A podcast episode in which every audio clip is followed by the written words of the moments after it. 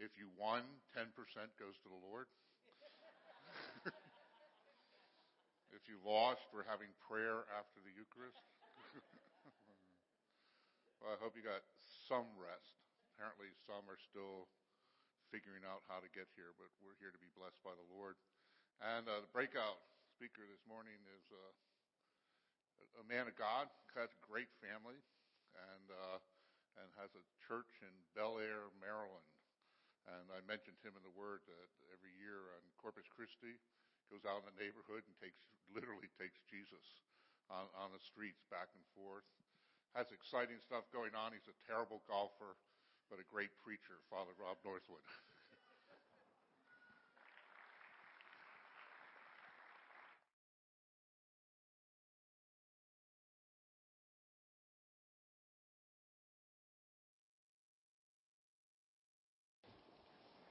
Terrible golfer. Really glad to be here. Thank you, Patriarch, for having me speak. And I just want to say it's been a real blessing to be here. I've watched all the things that have been put together here, and thank God I didn't have to do all those things, you know. Um, but Bishop Kessler and the whole team here, this has been just awesome. Really great. Praise God. Yeah. So this morning, I was just, uh, when I was working on this, uh, I was starting to be meditating upon the idea of army, the, the word army, and as we were gathering together, I was thinking, God, okay, what are you saying about this? And, you know, when I was thinking about the topic and we're given kind of an idea of one family at a time that God wants to raise something up and He wants to do something. And it's with that thought that I, I began to really let this word sink in and, and this whole idea that army sends you to a military thinking right away and you start to begin to think, God, what are you doing? And, and of course, He's the captain. Jesus is the captain of the hosts captain of the heavenly army and that, you know, we understand that as people here on earth, the church on earth is the church militant. The church in heaven, of course, the church triumphant. And the two of those work together in a sense that those have won their rest, they, they're praying for us or they're surrounding us. There's a witness to what we're doing here on the earth. And as we were thinking about that, you know, we live in a time sometimes that we get really discouraged, but in a way we're in a majority and we've got a set goal and a set uh, a mandate from God, and we are participating, and both with the witnesses of heaven and the witness on the earth of Christ and His overcoming power. And so, the word army has to make you ask a couple of questions, and one of the questions it made me ask is, what is the engagement and what's the mission that we've come to overcome? And uh, as you begin to think about that, that the, the, the church is set on mission. They're set on an idea that we're to be moving forward, that we're to be taking things and shutting things and doing things, that, that it gives us a lot of uh, encouragement that God has not set us here um, to be overcome. He set us here to be overcomers. And so we have to begin to look at that uh, this morning as I, I, was thinking of our, the talk that I would have, the piece that I would bring.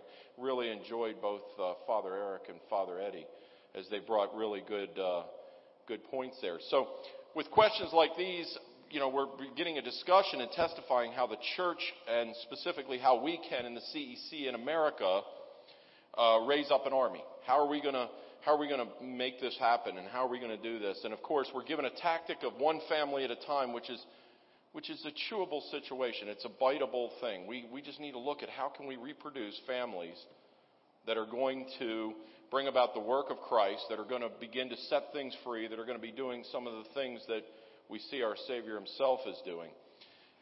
And so, I believe some of the wisdom of Solomon that says that, you know, there's nothing new under the sun. The church doesn't really have a new mandate. The church doesn't, the church may switch some tactics because of a cultural situation.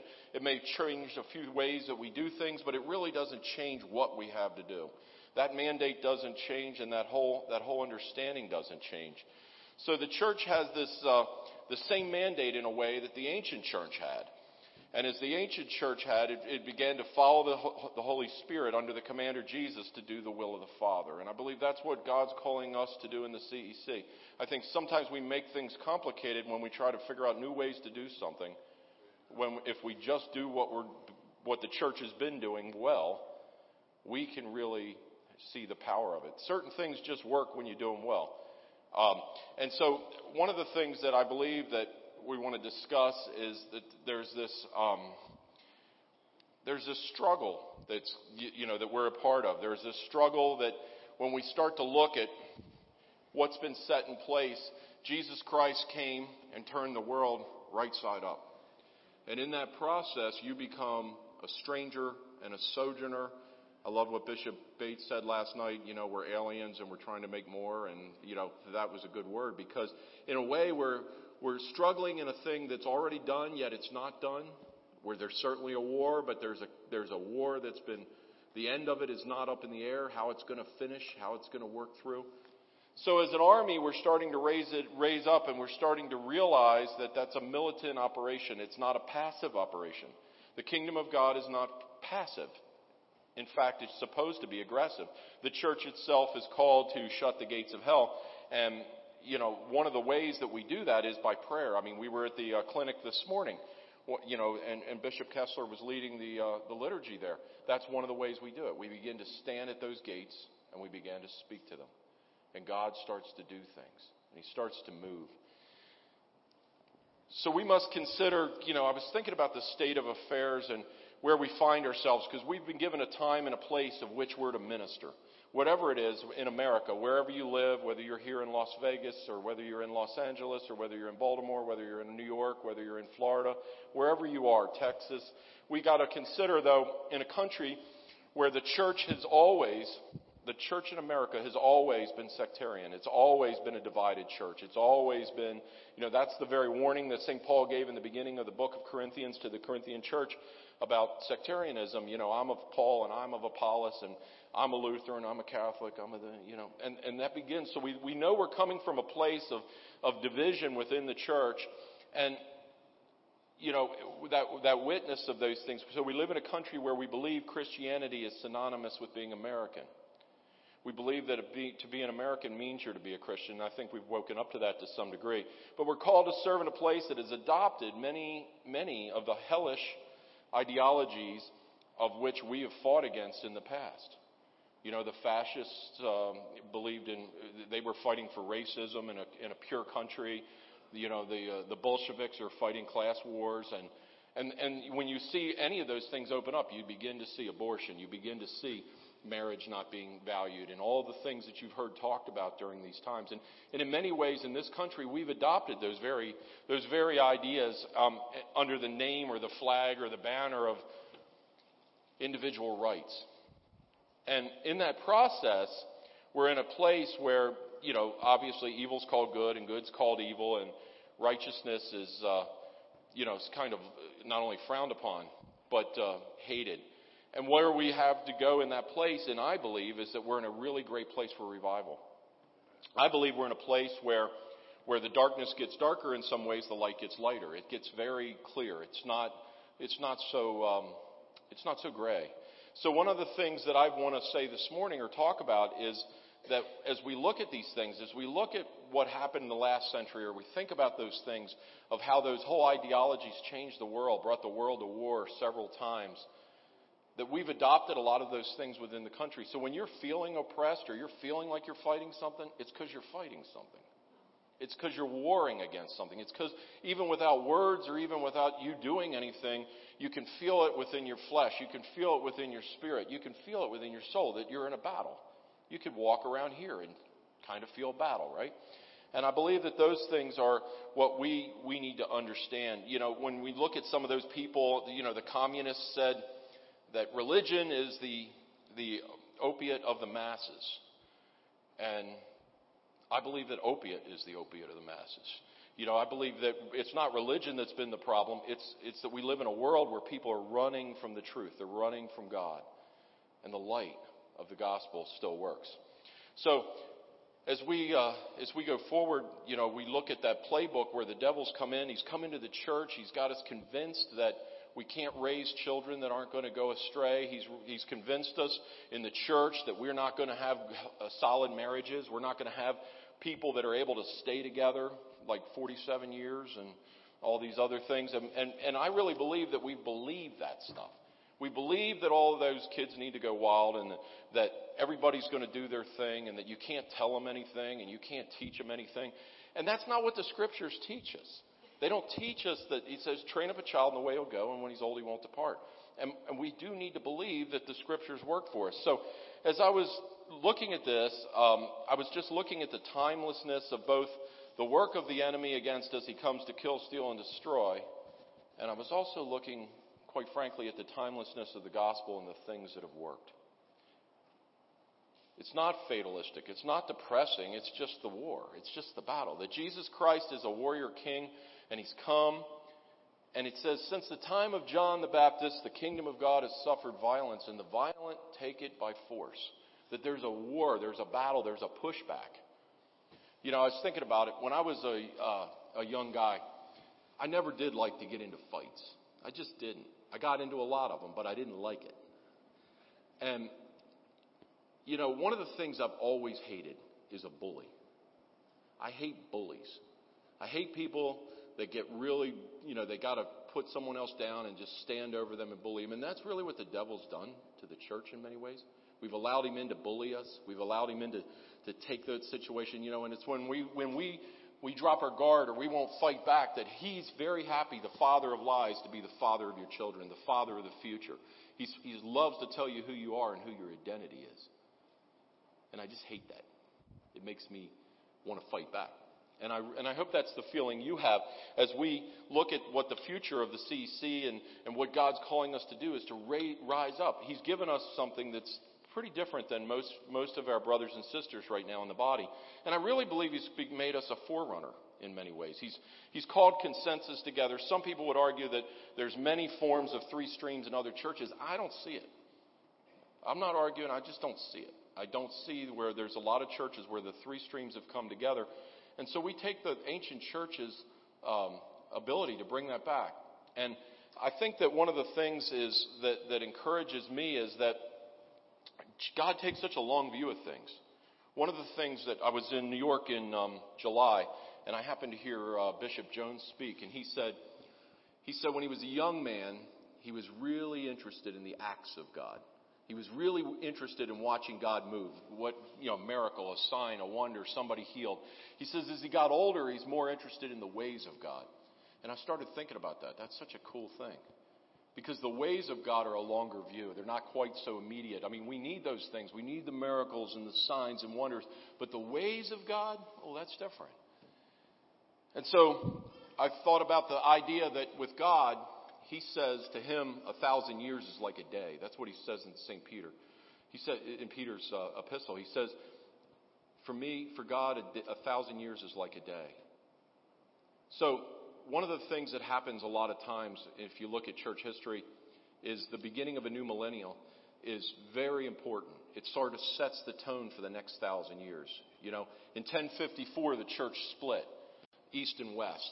We went through the last thousand years, the second day of the church, if you will. If, the, if a thousand years is like a day, the second day of the church, we spent the entire thousand years basically divorcing ourselves. And so here we are at the, at, the, at the beginning of the third millennium, the third day of the church, and I really believe we're going to see resurrection. I believe the church is going to rise up, and I believe we haven't seen the best day of the church. I really don't believe we've seen the best day of the church. I believe we have a witness that, that still has power. I believe we have a witness that still has strength. I believe that even if the group is smaller than it maybe should be, maybe everyone that claims Christianity is not a Christian, but if we are willing to, to take on that banner, if we're willing to walk out that with faith, what will God do? Most of the miracles that you see recorded in the scriptures are about faith. God said, even Jesus, he goes to his hometown of Nazareth and he says, I couldn't do many miracles there because they didn't believe. And because they didn't believe, all I could do was heal some people. And getting healed in this earth, although it's great, and if you need healing, it's an excellent thing, it's basically kicking the can down the street. It's only a matter of time. You don't get, you know, the, the best, the best miracles of God are salvation. The best miracles of God are when He transforms lives into the generations. And I really believe that God's wanting to continually uh, release a generational anointing on this church. You know, it's so great to hear Father Eddie talk about the days with Bishop Adler Um, I started remembering convocations. One of them was when we went to the Philippines, and I remember you feel like you've flown for a week, and you finally get there, and it was like probably four in the morning or five. It was just getting light, and we get off this plane, and I mean we're just dog tired, kind of disoriented, and uh, Bishop Adler standing there to greet us all.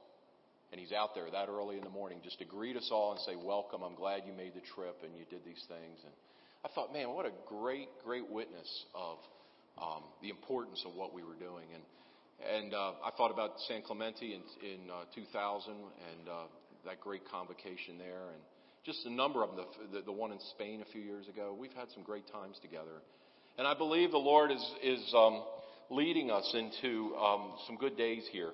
And when we when we look at the idea of today, when we're talking about an army and and uh, military and, and doing these works, I want to talk about it in three ways. First off, I want to look, talk about the mission of Christ and the mission of the family, and then I want to talk about the attraction to other families.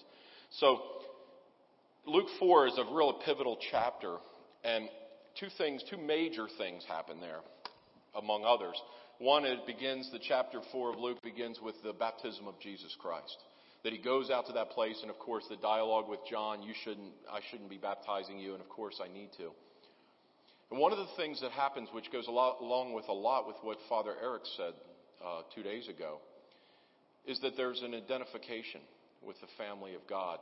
That as Jesus goes and he comes up out of the water, God himself, the Holy Spirit descends upon him, and God himself says to Jesus, and a lot of times we just look at Jesus only in his divinity and don't recognize his humanity. But he says these words to Jesus. He says, This is my well beloved Son in whom I'm well pleased. And then this really curious thing happens. It says, then the Spirit drives him out into the desert for 40 days and 40 nights to be tested.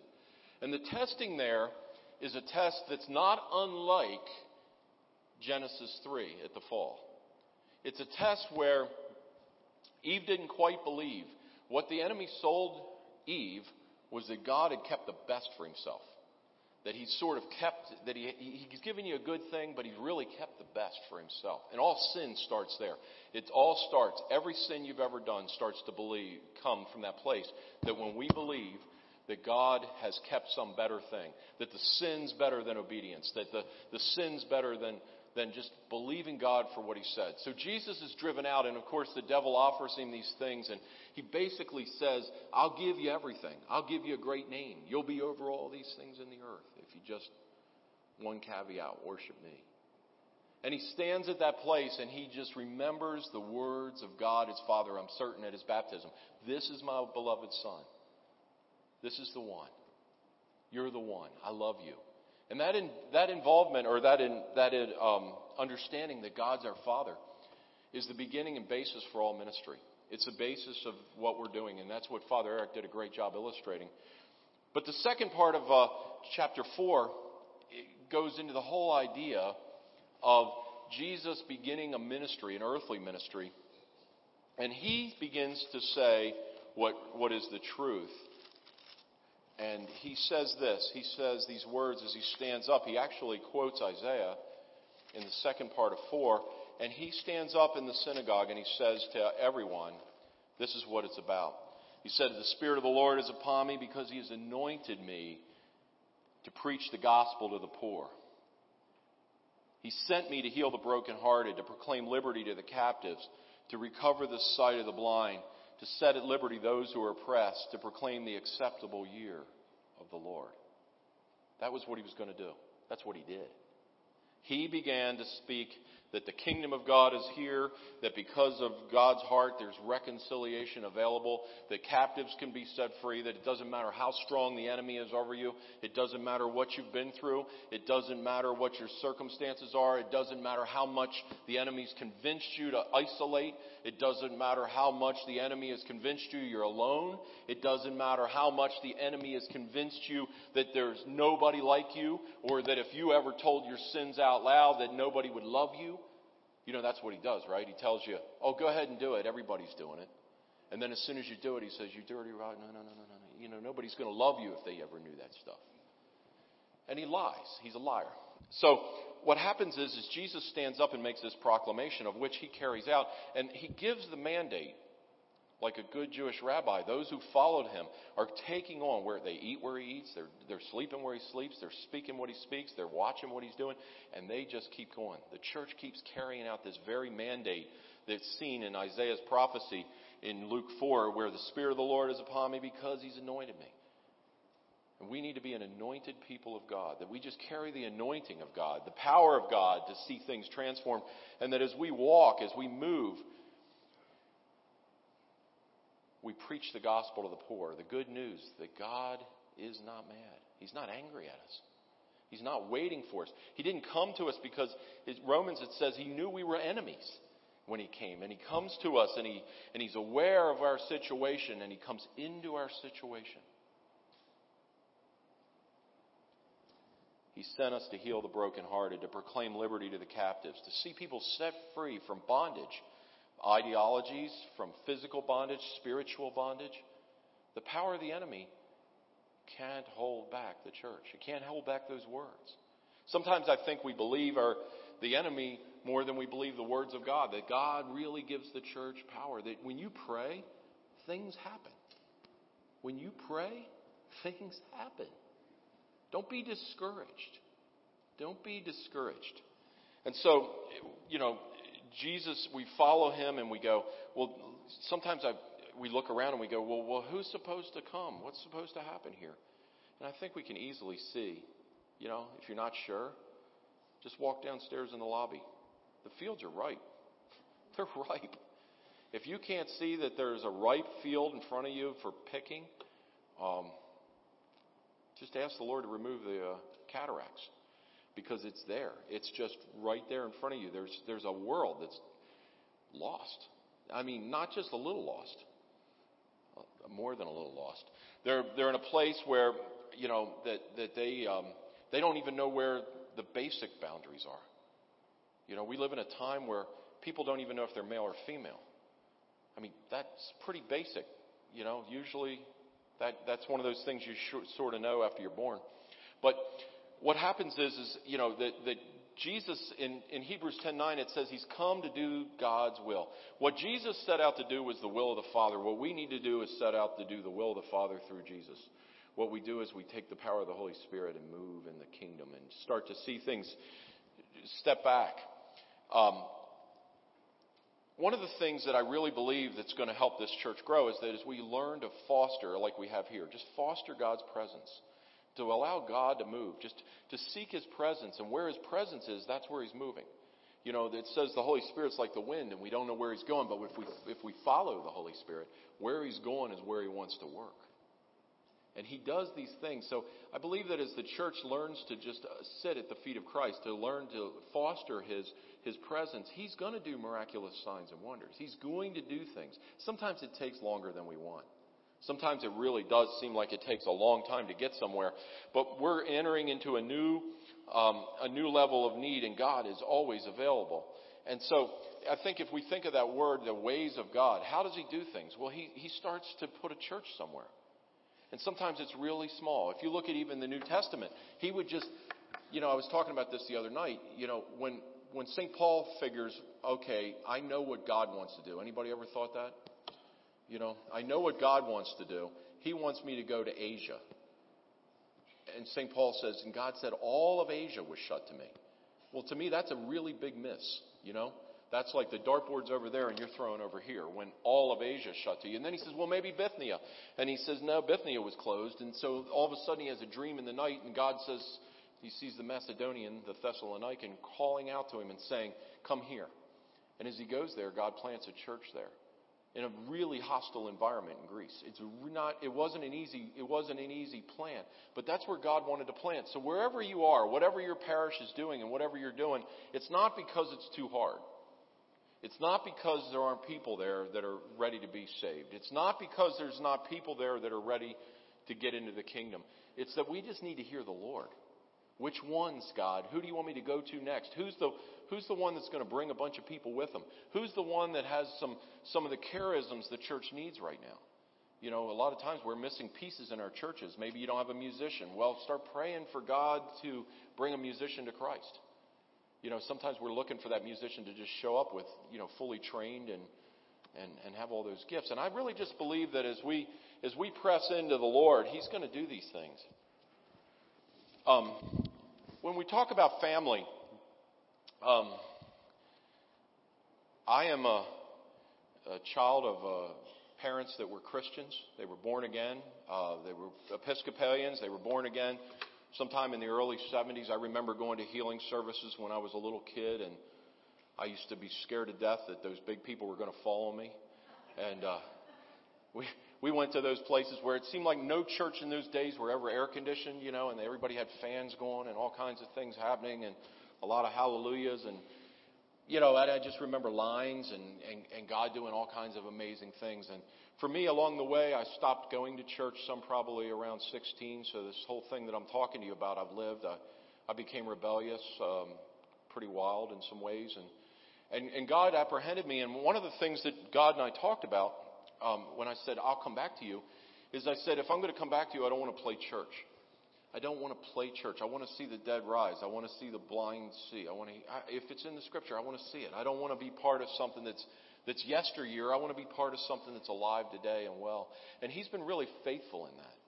So as I pursued him, it was a few years later that um, I met my wife at a healing service, Sarah, and uh, we got married. And um, God has put us on a whirlwind tour since then. So I was 27 when I got married. Sarah was a few years older than I was, and we knew that we wanted to have a big family. And also knew that God had said to me I was going to be a pastor, and somehow I had to figure out seminary and all those places. And there was a lot of doors closed at the time, you know, because I was looking at this church and that church, and I won't get into that, but for different reasons, they just weren't the fit. They weren't going to fit for me. They weren't fitting for our life situation. And all of a sudden in 1994, I got a call from uh, a former bishop in the CEC who said, I'm going into the, I'm going to be going into this new communion and I think you're supposed to come in and I think you're supposed to go to seminary.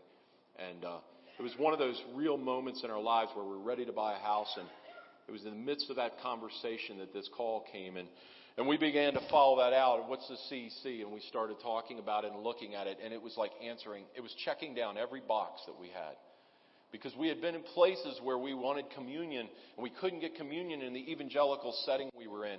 And we were charismatic um, and we believed in the gifts of the Spirit and God was moving as we would pray. Things would happen. And so we would go to other places to go to get that and we would, we would put all these things together and it was like, man, we were driving here, sometimes two hours away to get one part of what we have here. And for me, it was just a really great thing to see it all come together and it was like a dream because it just wasn't there a day ago.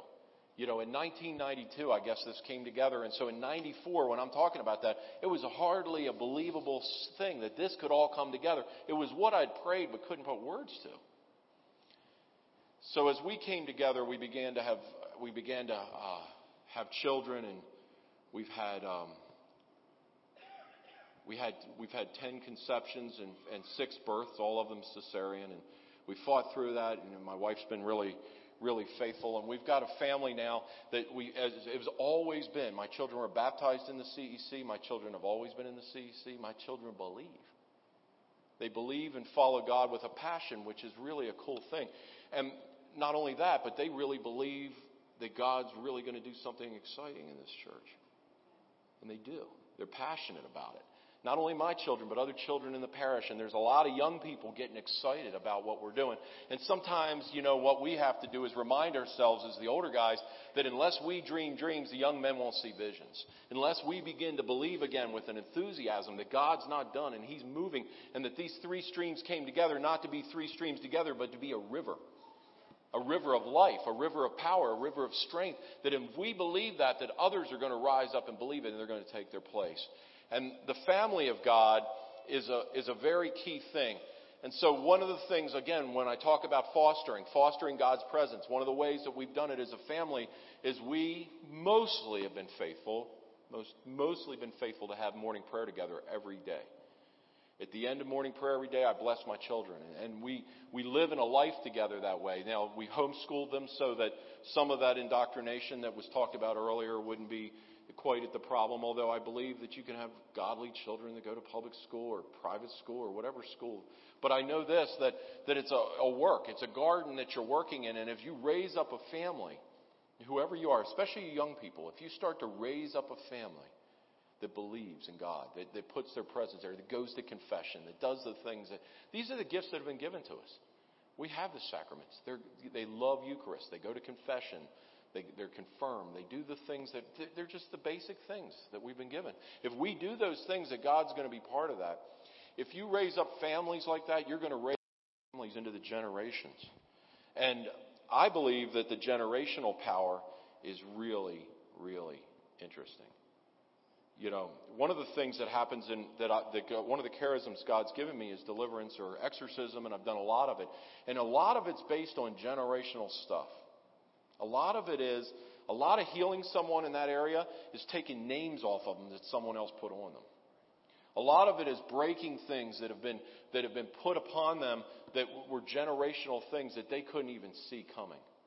So if you can do that, if you could, if you can break generational masonry, if you can break generational witchcraft or generational depression, if you can break those things, then what can you do with generational faith? What can you do with generational belief? What can you do with generational um, hope? And I, that's, that's one of the things that I really believe God talks about so much in the scriptures is that those strongholds that we start to believe the various things that we've been given. We start to believe in consensus government. We start to believe in some of these tools we're given. And we're going to have power. Blessed is everyone who fears the Lord, who walks in his ways. There's a couple of Psalms this morning that I wanted to just touch upon a little bit because they're Psalms of ascent, and I believe we're in a season of ascent. I believe we're going to rise up, and I believe that that name of this uh, convocation is very important to us to rise up. You know, one of the words that have been we've been dealing with at reconciliation for at least five or six years ago, the word awake. Get awake. Wake up. Wake up. You're slumbering. You know, Bishop Mike likes to talk about the uh, the waste of noonday. That there's this there, there this um, like you people are present, but they're not present. And God started working that, and we've been praying that into being. And, and I really believe people are starting to wake up and see what's around them and not be afraid, not be just inwardly minded, but be outwardly minded. Start to look outside. Psalm 127, one of the Psalms of Ascent says, Unless the Lord builds a house, unless the Lord builds a house, they labor who build it, those who labor in vain to build it. Unless the Lord guards the city, the watchman stays awake in vain. For it's vain you to rise up early, to sit up late, or to eat bread of sorrows, for he gives his beloved sleep. And uh, verse 3 says this, part of the ascent Behold, children are a heritage from the Lord. That word that Father Eddie had about just uh, receiving what God has for you. Children are a gift. And when we start to believe that, we start to receive the gift. And we go, that, that, I've heard every one of the things he talked about. Don't you know what causes that? You know, how are you going to get them all to college? How are you going to do this? How are you going to do that? If you listen to that insanity, that's fear. That's what it is. It's fear.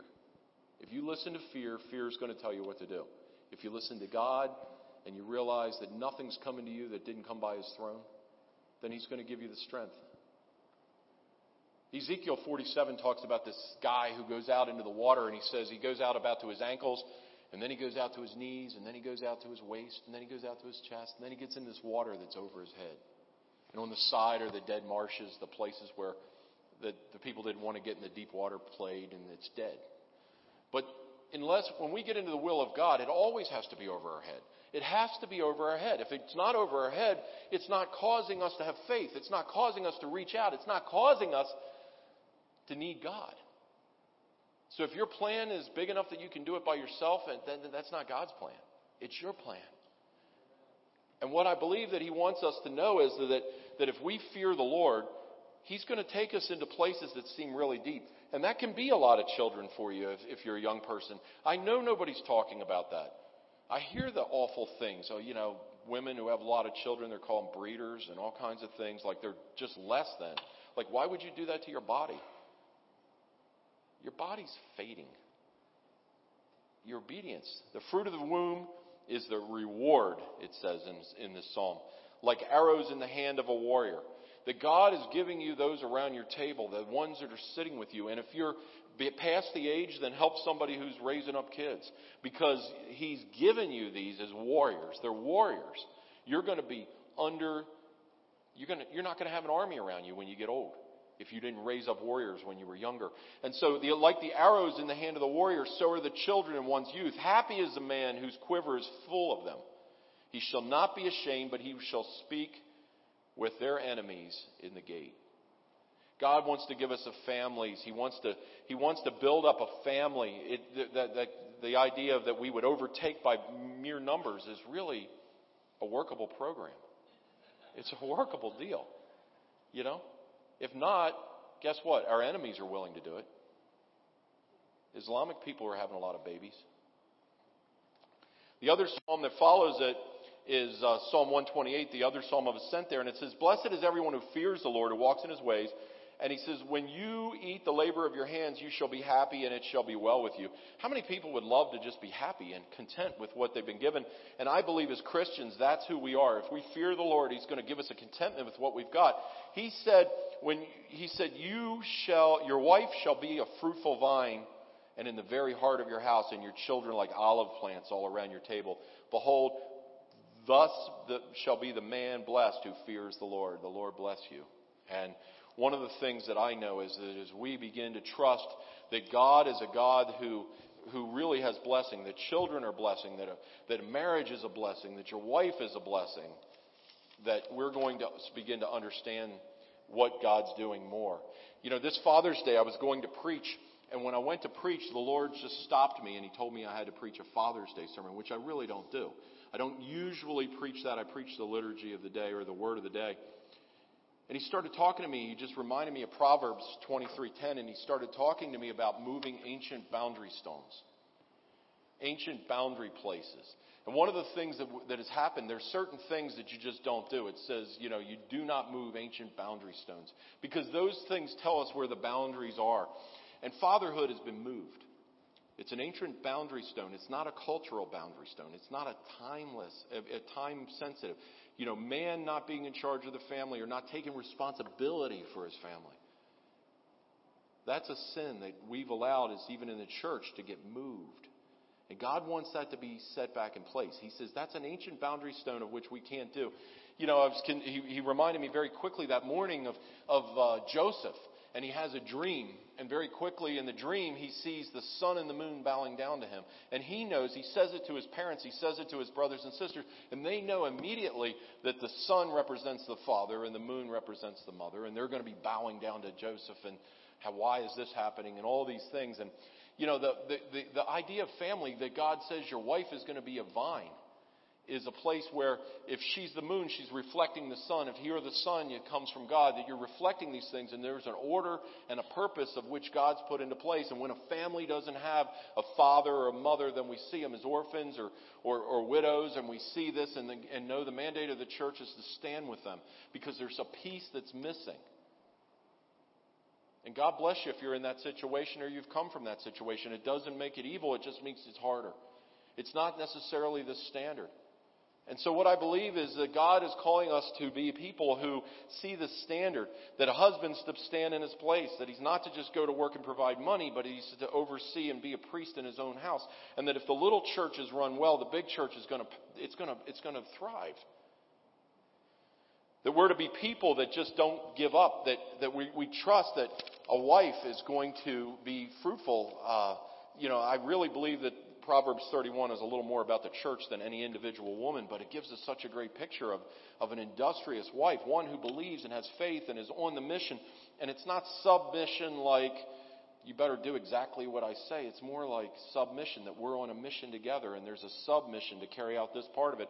And a strong home is part of the mission a strong home and a good table where you can bring other people that are hurting and dying and falling apart, and then they can come and see a standard of what God's raising up, and they can start to say, I didn't believe it could be like this. I didn't believe that people loved each other. I didn't believe that families even ate together. I didn't believe they sat together. I didn't believe that, that they listened to each other. That children actually liked their parents. And that parents actually liked their children.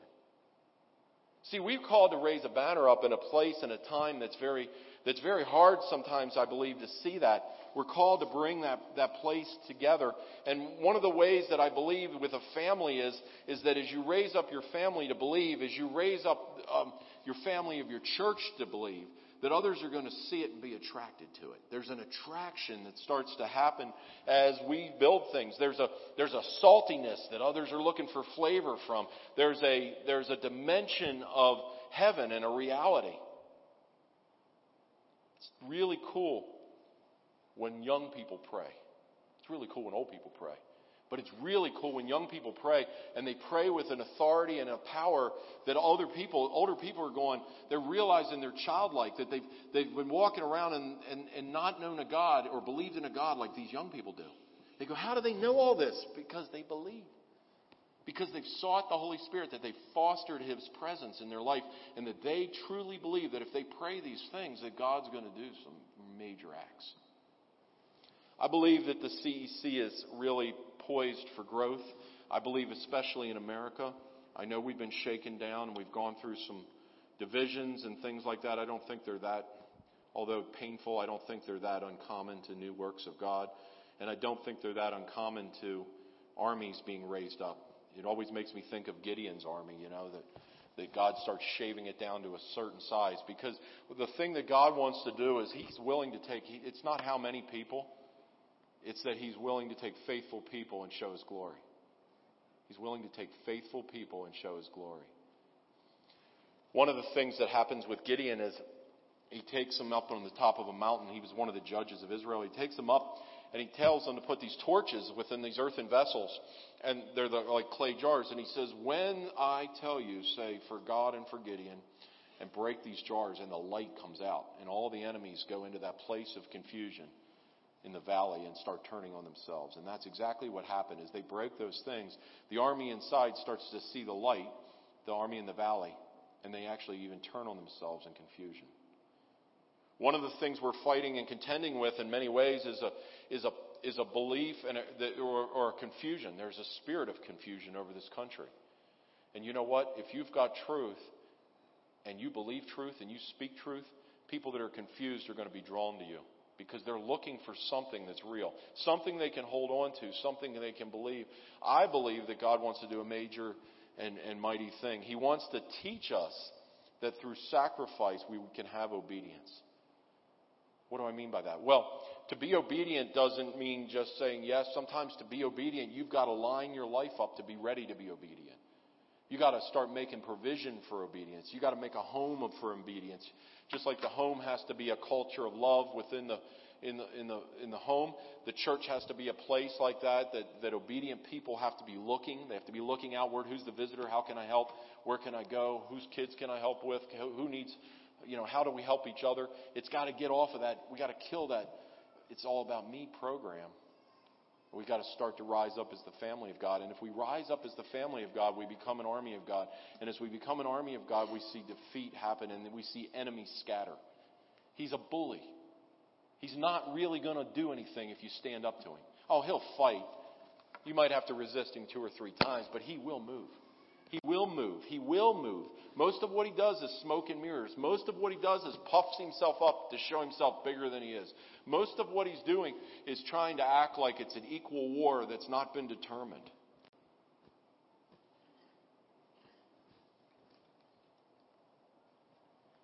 We got to practice not getting distracted. We got to practice not getting distracted, especially by politics. It's not going to change the world. The church will. The church will. You know, I just think about it, whether you go, uh, you know, as we've been here in Vegas, I thought, what, what vision those old mobsters had to come in the middle of a desert and build this? I mean, seriously. Would you have fought for this land here? I mean, it's beautiful, but I wouldn't exactly have thought this, you know, I want to be a city planner here. And I thought about the other places, Disney down in Orlando. I spent time down there over the years. It was a swamp. It was a swamp that Disney had the vision to go buy cheap swampland and transform a whole place. Well, where's the church's vision? If God can make meccas in the middle of deserts and swamps, what can we do? Can we take dry places and turn them into places of springs? Places where your church is a place where people want to travel to and come to because there's water of life. There's life in that place. There's healing in that place. There's an anointing in that place. There's a cultivation of the presence of God there. That the Eucharist, there's power. I don't know what happens, but when I come up there in that rail and I receive that little wafer, something happens inside of me. When that priest prays over me, when those people sing, when God, when these people pray, that God shows up. And I can't explain it, but I just know this, that when people do that, all the other stuff goes away. Their ideologies go away. Their, their, their, their atheism goes away. Their, their other isms go away. And they begin to go, what did I just meet here? Because I cannot explain it. But something happened here. Amen?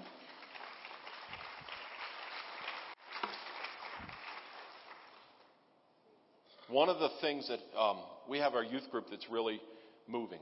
It's, it's doing well our young people are really rocking and, and moving forward. And you know, um, I'm raised. I've raised up one of my sons, Avery, my second son. He just was married about a year ago, and he's kind of the youth pastor now.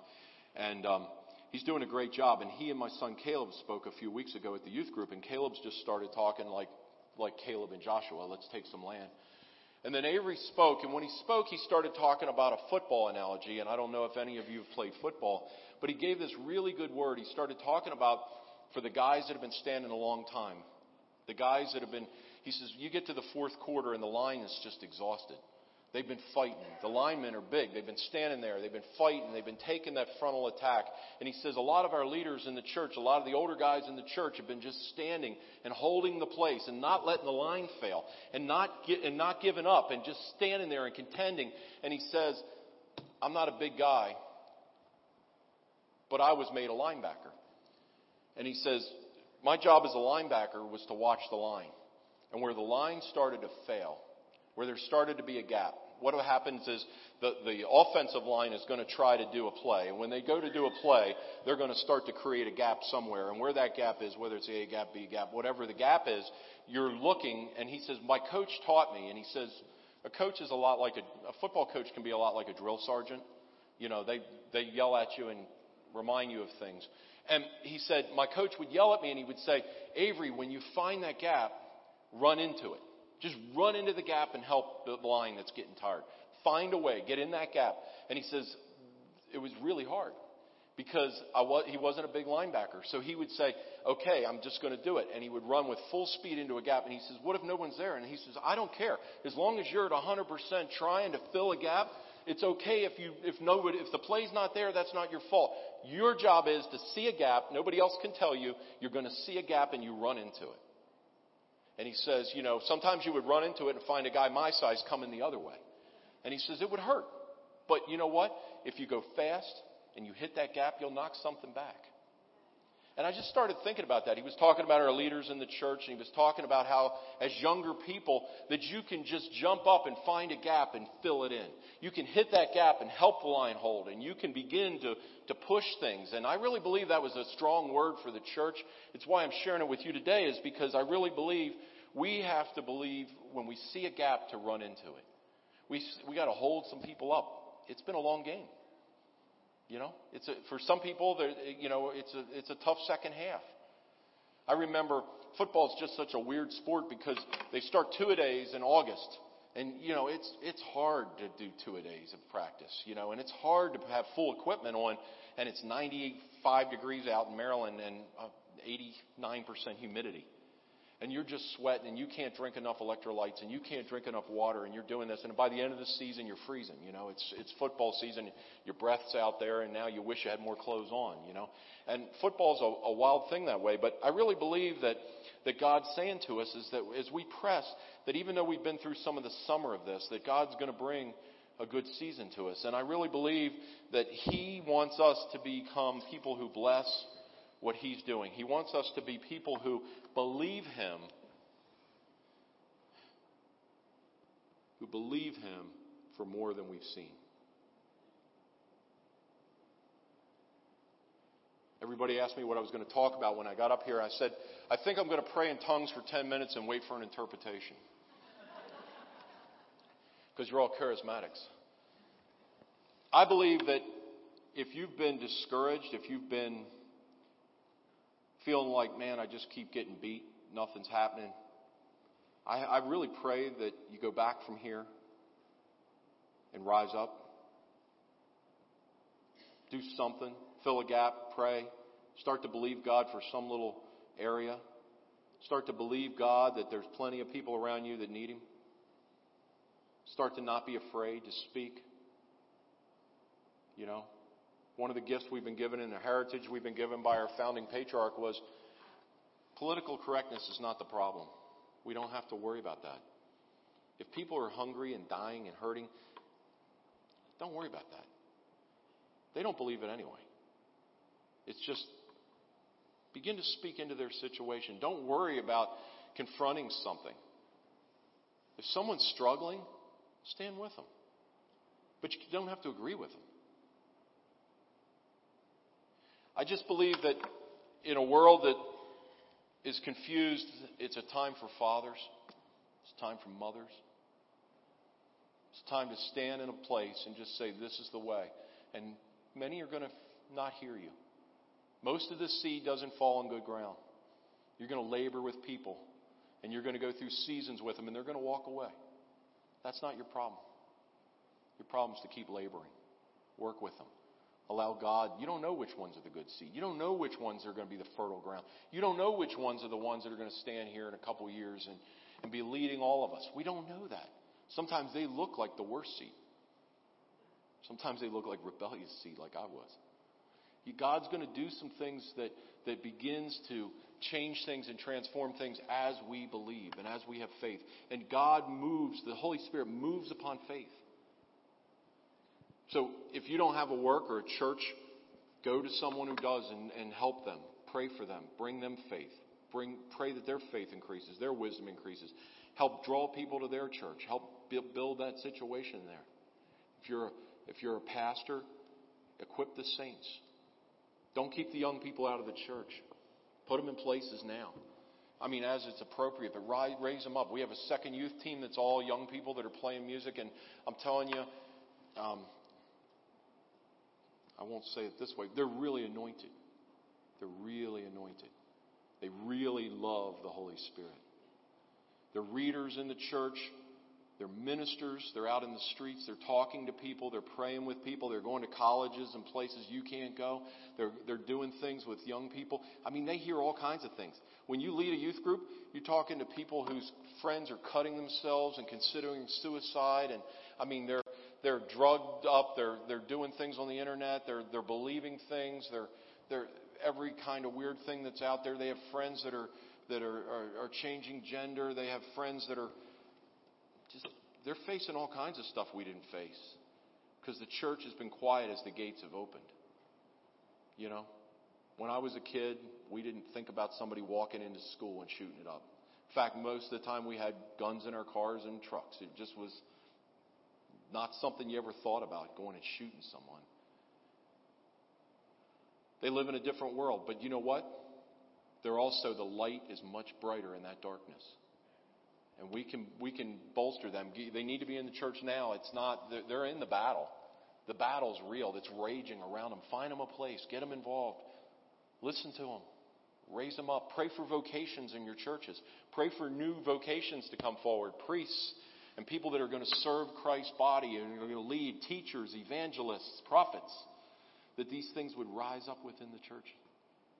I believe the CEC's been given a, a great mandate and I believe we've been given an opportunity to foster this.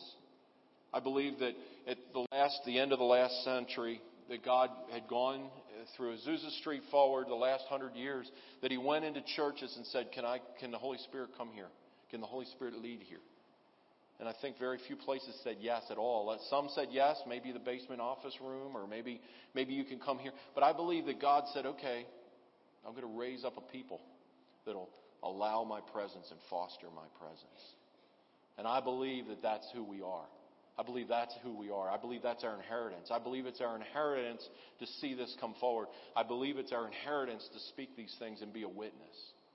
And I believe many others are going to come to see that convergence and that government, that consensus government where God's Spirit's allowed to move, where the streams of Christianity are brought together, where you can see the power of the liturgy together with the power of the Spirit and the power of a born again experience. That all those things don't have to be separate, that the Scriptures are real and alive, and that they make sense in that sense. That we can set the table and others will come.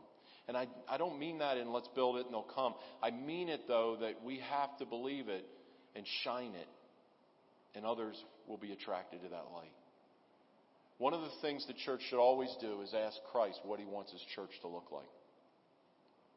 And when you really stop and ask him, you know, we can look at John 17, the high priestly prayer, but we can always know that one of the things it wants to display is the Trinity the Trinity life, that communal life, wants to, needs to be displayed within the church.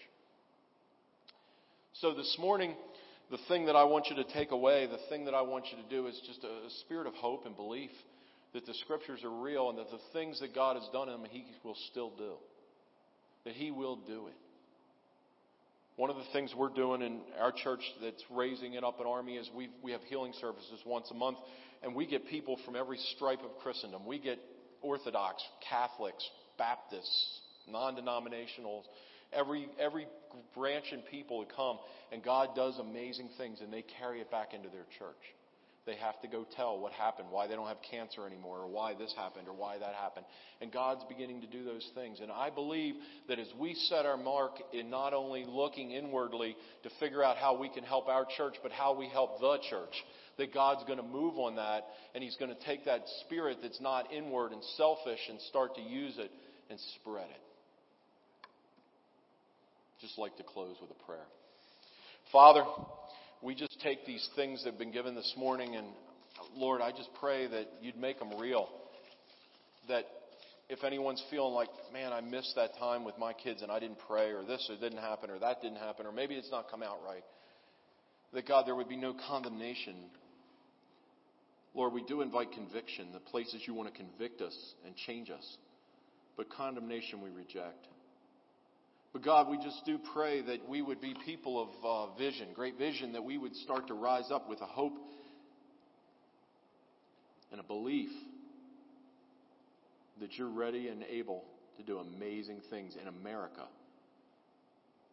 That God, it's just not the southern hemisphere, but you want to work in the northern hemisphere. You want to work in this nation of ours. You want to work in this place of ours. God, we just see a pandemic of people dying of overdoses and all kinds of things. And God, we know that you are bigger than addiction. Oh God, we know that you're bigger than racism. We know that you're bigger than